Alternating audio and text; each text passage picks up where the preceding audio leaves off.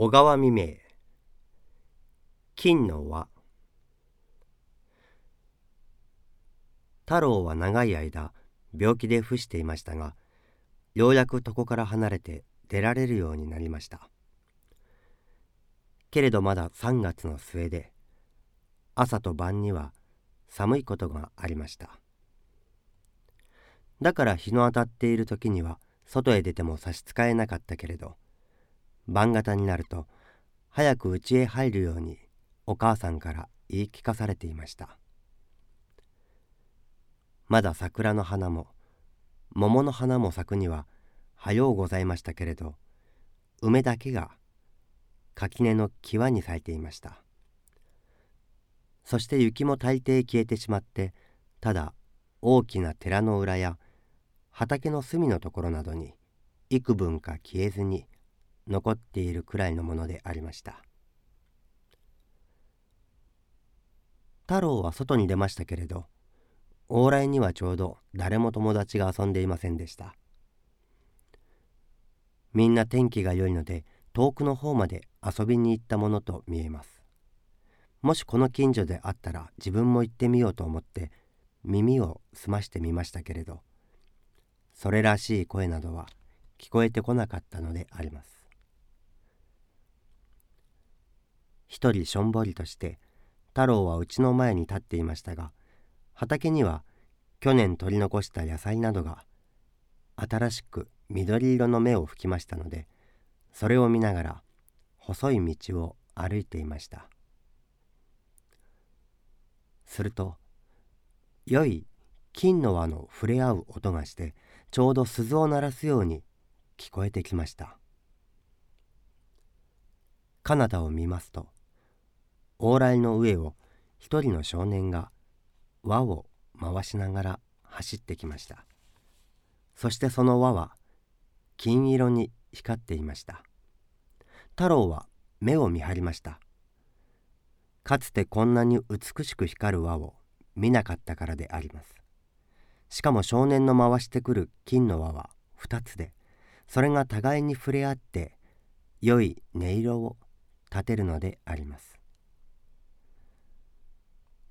太郎はかつてこんなに手際よく輪を回す少年を見たことがありません。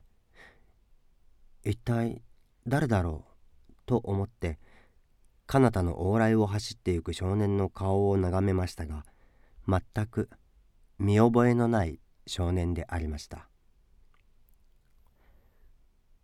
この知らぬ少年はその往来を過ぎるときにちょっと太郎の方を向いて微笑しました。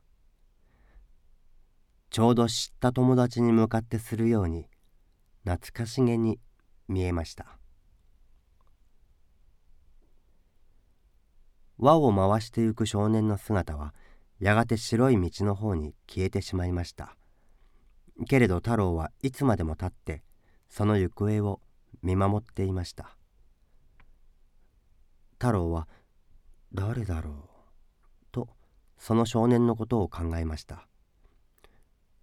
いつこの村へ越してきたのだろう。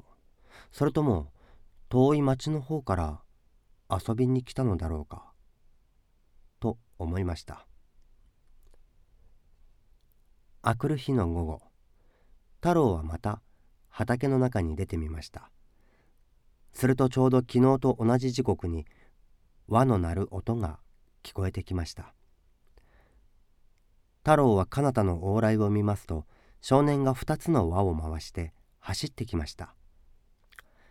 その輪は金色に輝いて見えました。少年はその往来を過ぎるときにこちらを向いて、昨日よりも一層懐かしげに微笑んだのであります。そして何か言いたげな様子をしてちょっと首をかしげましたが、ついそのまま行ってしまいました。太郎は畑の中に立ってしょんぼりとして少年の行方を見送りました。いつしかその姿は白い道の彼方に消えてしまったのです。けれどいつまでもその少年の白い顔と微笑みとが太郎の目に残っていて取れませんでした。一体誰だろう太郎は不思議に思えてなりませんでした。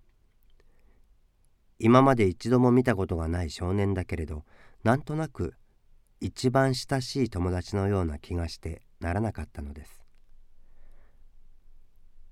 明日ばかりは物を言ってお友達になろうと、いろいろ空想を描きました。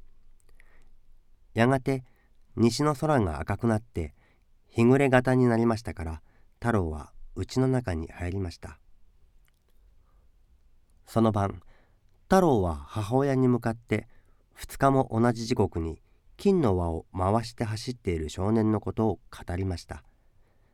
母親は信じませんでした。太郎は少年と友達になって、自分は少年から金の輪を一つ分けてもらって、往来の上を二人でどこまでも走ってゆく夢を見ました。そしていつしか二人は、赤い夕焼け空の中に入ってしまった夢を見ました。あくる日から太郎はまた熱が出ました。そして2、3日目に7つで亡くなりました。